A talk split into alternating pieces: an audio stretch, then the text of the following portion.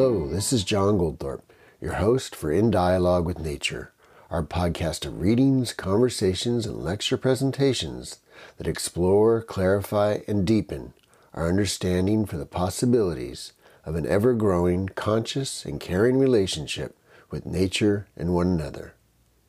In this episode, we'll be airing a 2019 interview with Craig and Henrike Holdrege, founders of the Nature Institute, that was recorded in Florianopolis, Brazil, after they had just completed teaching a four week course there entitled Seeing Nature Whole Foundations of Goethean Science.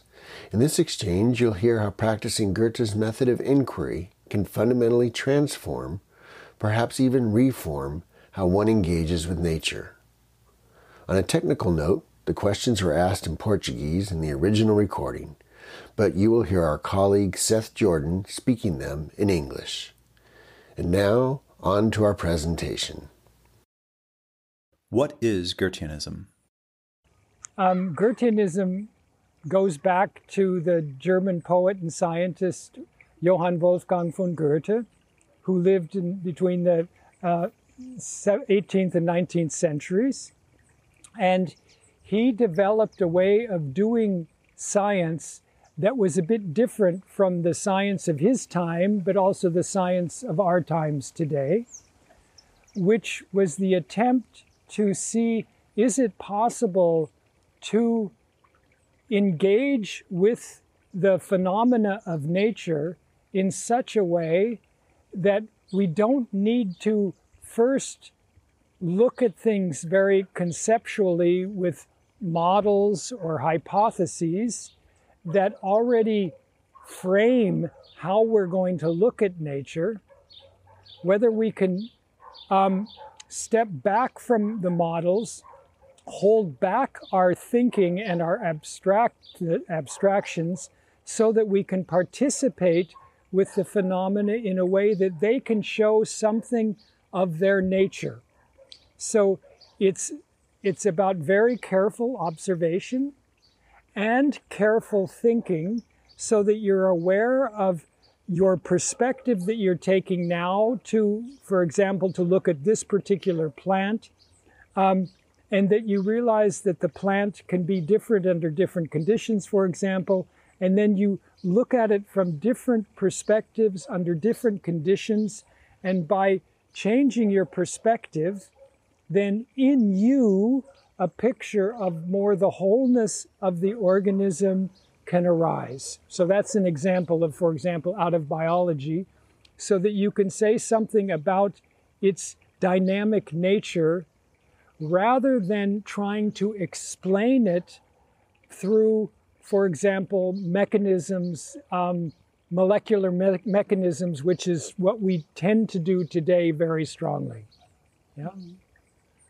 And we often have the feeling when we find a mechanistic explanation, then we understood the thing. Yeah, and and we, especially also in this course, um, we try to bring attention. If if you now take take the organism, so let's say last year the plant, pay attention to the plant growth, for instance, plant development, expression in all its forms, and then comparative yeah, different plants are being compared with each other. And then something very different, also different relationship of the observer to the observed uh, arises. And one reason for that is that you are engaged much more thoroughly in your own participation. It's, you can say, not, yeah, it's, it, it, it requires much more of you to enter into, let's say, uh, a particular uh, growth form of particular trees. Yeah, when you take that serious, and we often find, I mean, it's it's um, I think felt by every participant that this is uh, supported when you do artistic exercises. So you you pay attention to form as a sculptor would do. And now, not to be an artist, of course, but uh, the sculpting um, that you can say a plant sculpts itself, yeah, grows grows itself, grows its own substance and its own form, yeah. And maybe just one aspect in there, is that in science, we often learn, you know, the science is to be objective. And the way that has developed is to pull back more and more from direct experience and to put instrumentation in between to be objective. And this approach doesn't have anything against um, um, apparatus. You can use a microscope, you can use a telescope, but it it's more about participating fully with um, your refined capacities so that your the objectivity is be, is more like being becoming um, uh, uh, getting close to the, To object, the object, rather right? than getting far away from it right, Yeah. rather than closing off with your with your experiencing it Yeah. and when when you go that pathway then your own you can say perceptivity if that's the right word so so your own what you are able to pick up in your world what you're able to see let's say yeah to pay attention to it grows. And then you can say the world becomes much more vibrant colorful interesting. And and this this is a, you could ha- say has a healing quality for modern modern men modern people. Because i'm speaking about us modern people right?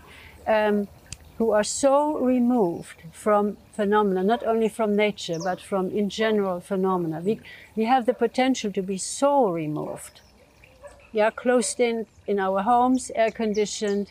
Weather doesn't make big difference. Uh, seasons don't make a big difference. We can be, with our book learning and our now computer skills, we can be real in our own world. Yeah, and then picture what what that could potentially mean. Yeah, and we see it in the participants here in Sagres now, the fourth year, that the, the result of all these studies, and they are sometimes very subtle and, and wie nennt man das anspruchsvoll? demanding demanding practices. Yeah, it's not just easy, um, but the result is often a joyfulness.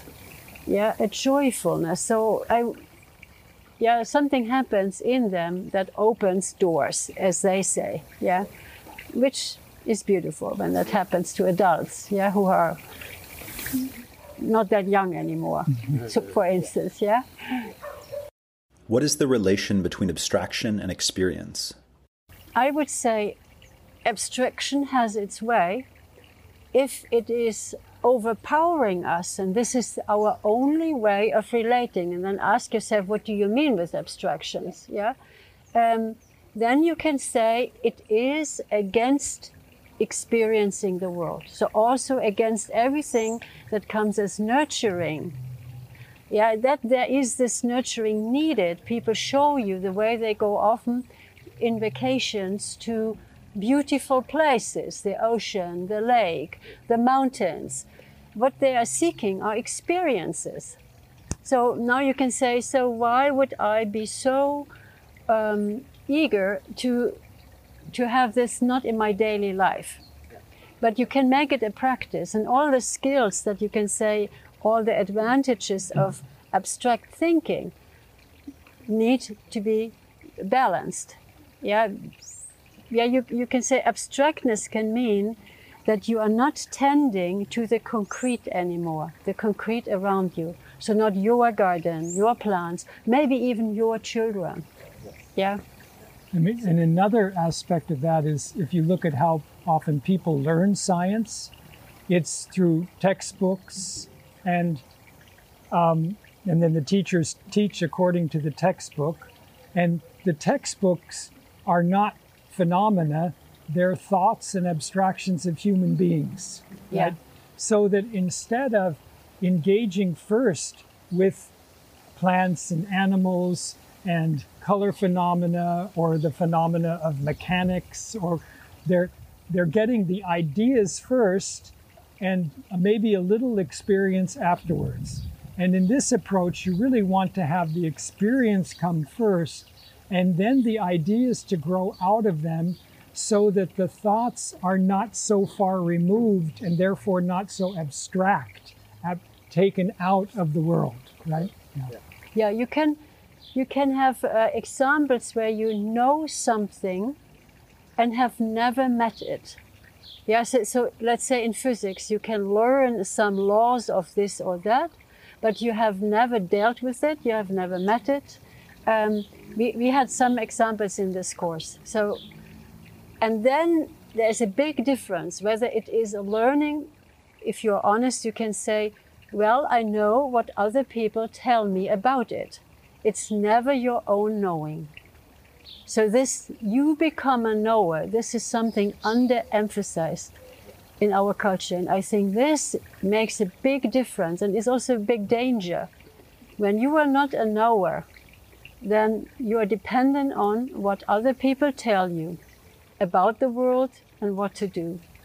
Yeah, so, so encouraging the young already people in, in school, yeah, not only college, but from early on to, to engage and become knowing, yeah, also skilled.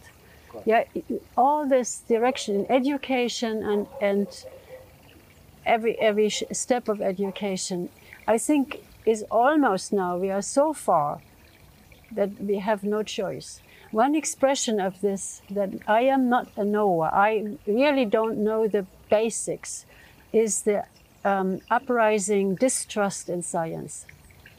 Yeah, people who are not connected with um, this type of knowing, they only hear it as authorities. And these authorities, as we know, contradict each other. So why should I say he or she is right?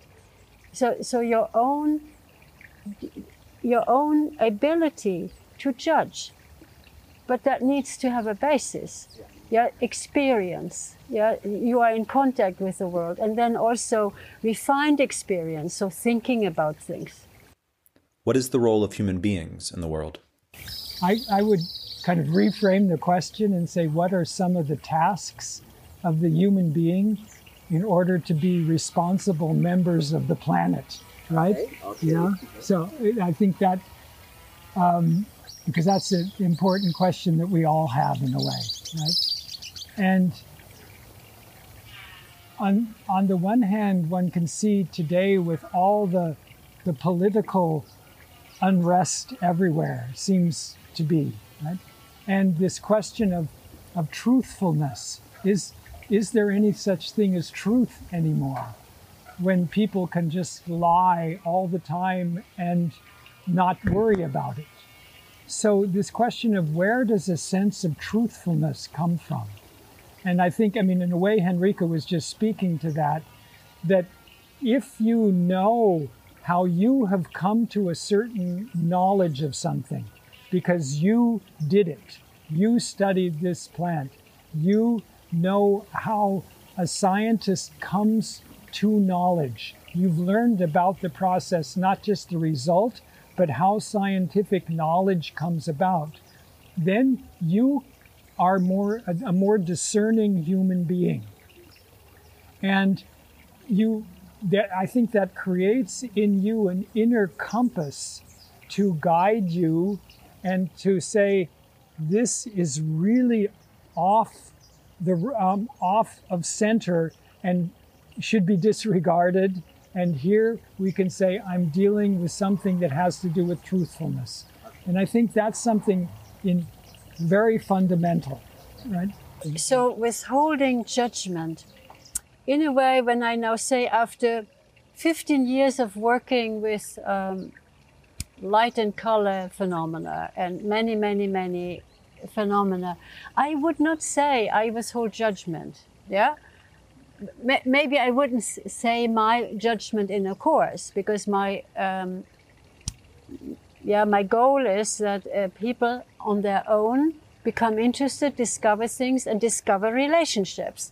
So in the physics, it would be always be um, dis discovering what under what circumstances um, certain phenomena arise, which of those conditions are necessary, but then also how do these phenomena speak about something higher. Yeah. So so we are we are in, in that direction right now too here.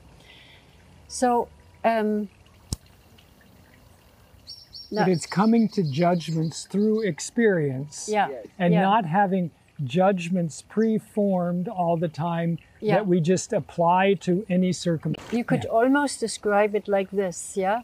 When you when when you agree that, yeah, in a tree, for instance, yeah, there is this way of growing. So I call this now the lawfulness of the tree, if, if that's okay, yeah, or, um, yeah.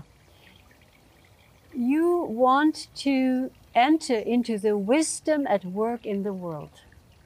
You do not want to uh, we try yeah of course we have also all the ideas about the world yeah. Maybe this this is how the language reveals it.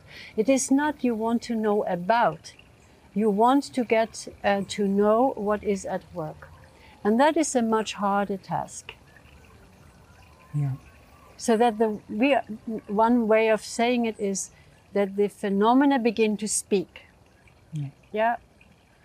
And then, I mean, I'm, if you look look at that then from the side of human interactions, then it's clear that listening comes first, trying to see something from another perspective than the one you have.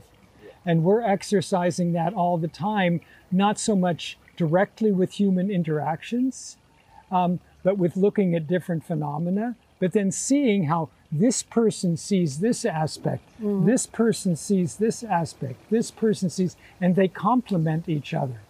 And that is an exercising that overcomes this terrible situation we have today of polar polarization, where the w- one group of people cannot even listen to the other group of people, and and it's very difficult. I mean, I'm I can say that I have very difficult time listening to certain people, right? And you notice that that's really hard.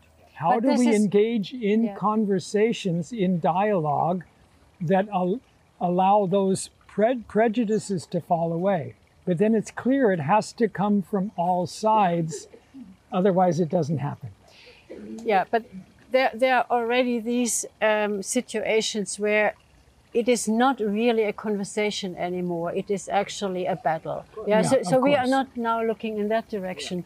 But what we what we see in all these courses when they um, work well there is um, so you could say the biographical richness that is present in a group yeah because the people in our courses often have very different professional backgrounds. And now you sit in a room and you turn to uh, your attention to one thing that you all turn your attention to. And so this person can bring this in relation to something that really matters in life. This person, so the, you could say what becomes in this shared work, yeah, in, in a higher sense, opens up. We- yeah, and then communication is very fruitful. And something like peace giving quality is in this type of work. It's almost understandable, right? If I am not trying to to prove my idea and my theories, but I say, oh, what is the theory at work in whatever we are now studying? Yeah, yeah, and uncovering that uh, together. Yeah. And another aspect is is just by engaging, you know, with concrete plants and animals and color and light and air and water, you gain a wholly different respect for the planet. Yeah. And we need, in our time of climate change, where we're disturbing so much, to have more of a sense of, in her words, the wisdom at work everywhere in the world and understand that more deeply so that our actions can become increasingly um, in harmony and furthering of the planet rather than just furthering our egotistical goals. Yeah, right? you can you can say um, this um, this way of coming to respect. Yeah, this, this is an ethical dimension. It brings you to dealing with, let's say, a landscape in a different way when you came to that point. And ethical, and this is the beauty of it, is now not added on. You shall do this, but it comes out of a very natural engagement. Yeah, you see the value, you learn the value. Yeah, you, you, you also see what can be lost. And many things have been lost. And in many other places, lots of effort are done to, to bring back what's almost being lost. Yeah. So, so there's a lot of restoration effort or, yeah. Yeah. Is Goethean nature study a form of meditation? I would say, first of all, now would be there are so many forms of meditation, right? So certainly there are some forms of meditation with which Goethe's work would have nothing to do, probably, right? I, but that's not the point. So when we say meditation, we, we definitely mean a very turned inward activity, yeah. Or so I leave out um, some meditation forms, but an inward and I would definitely say an inward component in this work is is maybe even evolving by itself. I mean, when, when I when I look back to how certain things have um, grown now in Craig's work or in my work or in other people's work, there is um, a component where you can say you stay with it. Yeah.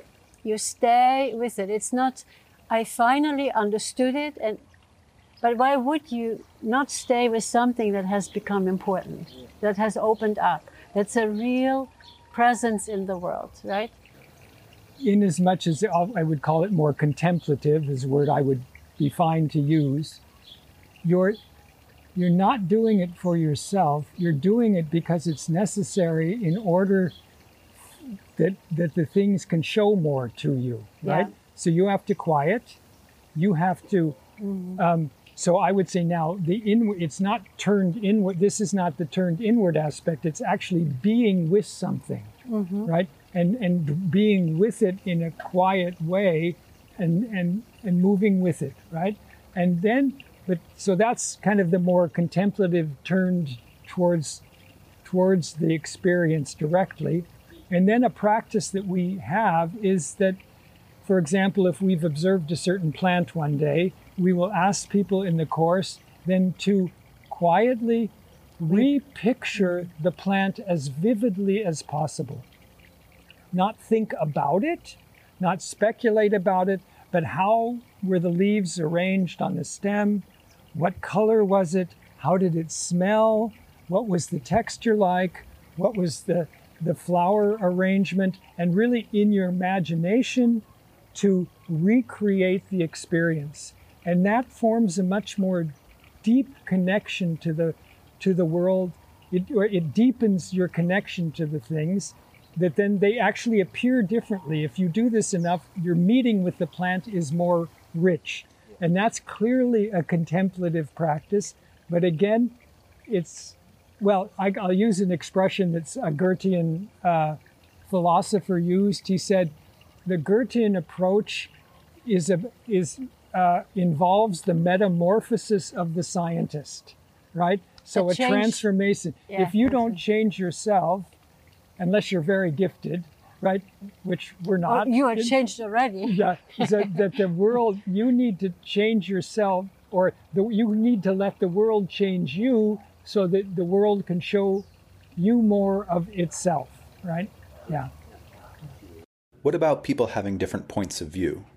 I mean, and I think that's the aspect of this exercising different perspectives that once you see the dispute coming about um, uh, between two people, is that, okay, can we understand how you're seeing this? And can I understand how you're seeing this? And sometimes, for example, right now we're working with color um, phenomena. Yeah people see colors differently. Color perceptions are, are very different. And they're very different, this, right? and you cannot expect to see exactly, even from the same angle with the same illumination, you might not see it the way the other person sees it, and you just have to accept that. Yeah, Yeah, yeah. yeah. But but what I was relating You to was a to little bit to, different. Yeah. Yeah. when now let's say colleagueship, we work together. It can really be because you. It's not that you understand it or you have already the right idea. You are forming it. You're developing it, and um, the communication there needs to be very honest. Yeah, so we would say uh, we um, can build on now 21 years of colleagueship. Yeah, where the attitude was when I see something that I think is not thought well, or it's it's it's a wrong concept, let's say it fast, yeah, then I will say that, and and not in in the um, intention to destroy some work, but to better some work, and whether it's really a better idea will show itself. Yeah. And that's that's a very fruitful, honest, yeah. Whereas we are working together, and in 21 years we did move. Yeah. So those we of us- we it's know- not just the two of of us, us, but other colleagueship. colleagues, The so colleagueship at the Nature Institute, right? But we can argue with each other yeah.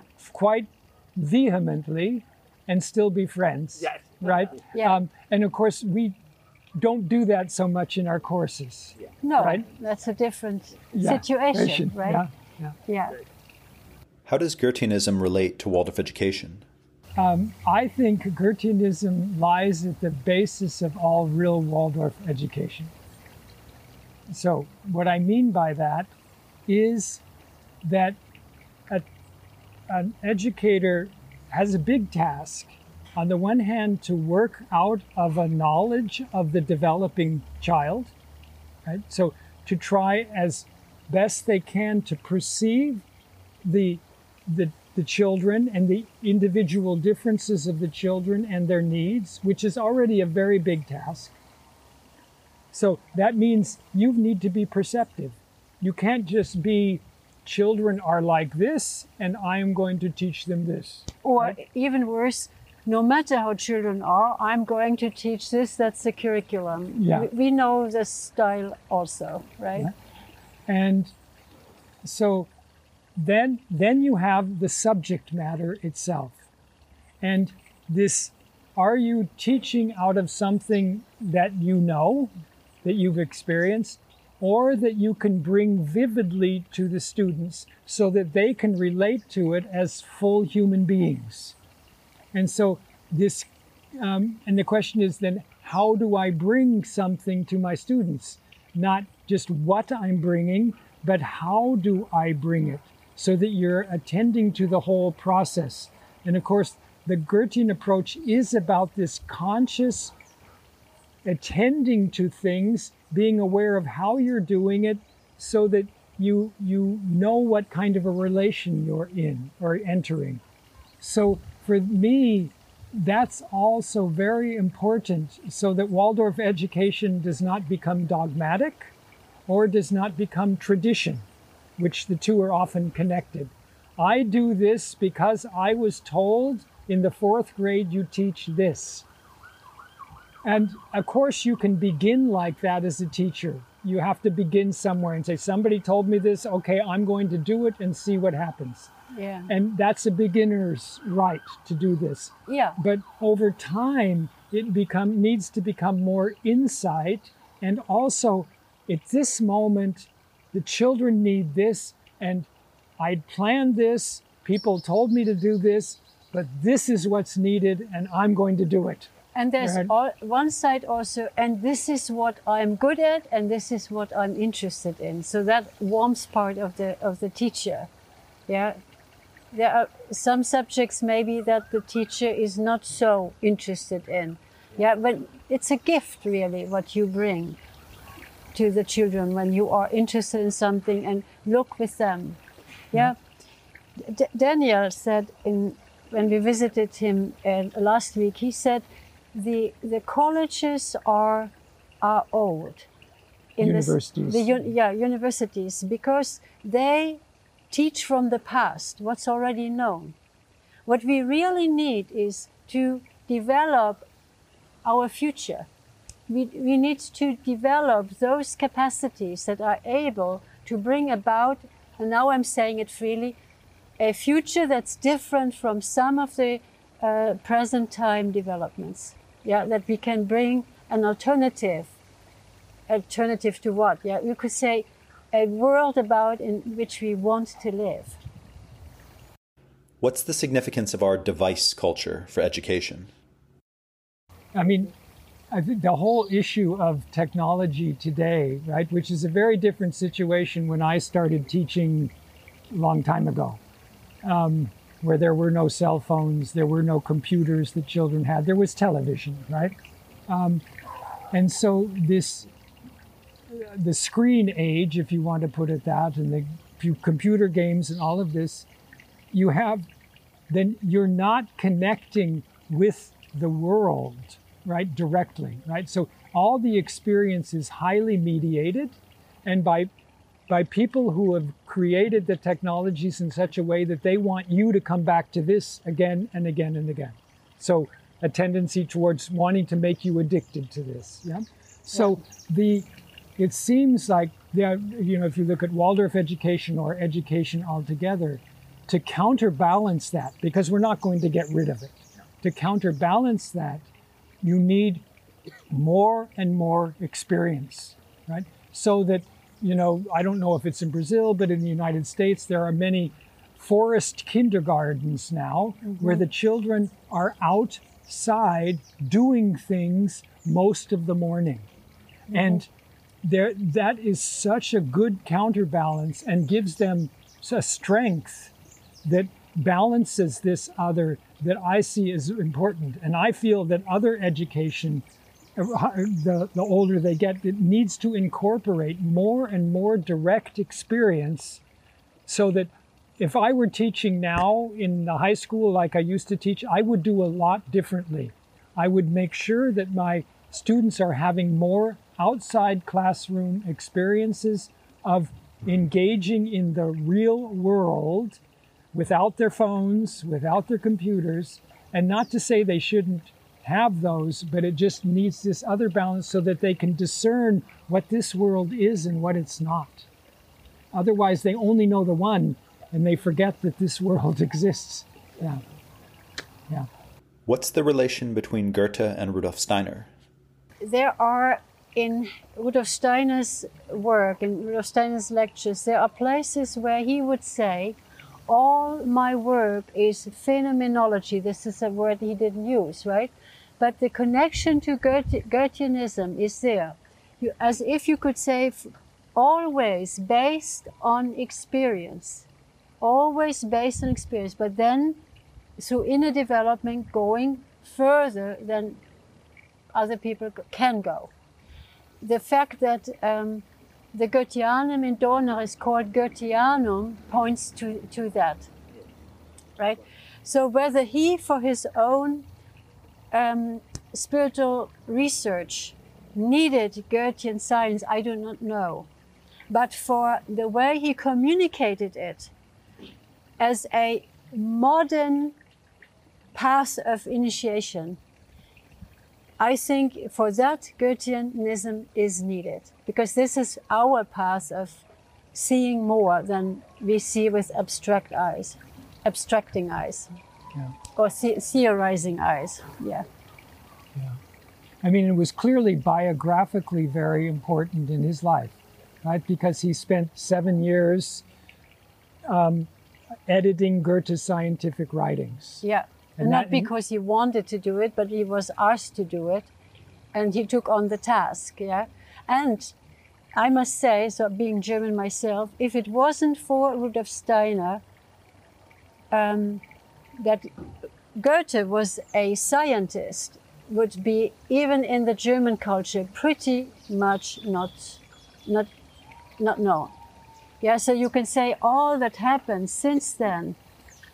Um, and in the 20th century, in Goethean scientific research in many, many areas, so let's say uh, chemistry or medicine or wherever, um, you can say has to do with the fact that what was being lost after Goethe died and then into the 19th century, being lost and materialism in its um, crassness really surfacing and dominating, yeah, you could say had a chance of being known again through Rudolf Steiner. Yeah. Yeah. yeah. Because most of the people who worked with the Goethean method practically, not just theoretically, but practically, have come through Steiner to Goethe, like we have, right? Yeah, not not through under pathways, Yeah. other pathways. So that's that's historically very important. Yeah. yeah. yeah. We hope that you've enjoyed this presentation. We'd love to hear what you think. You can write to us at info at natureinstitute.org with your comments and suggestions. You can become a subscriber and or download a PDF of all the back issues of In Context, our twice yearly publication, along with many other books, essays, and podcasts on our webpage, natureinstitute.org. Thanks for listening.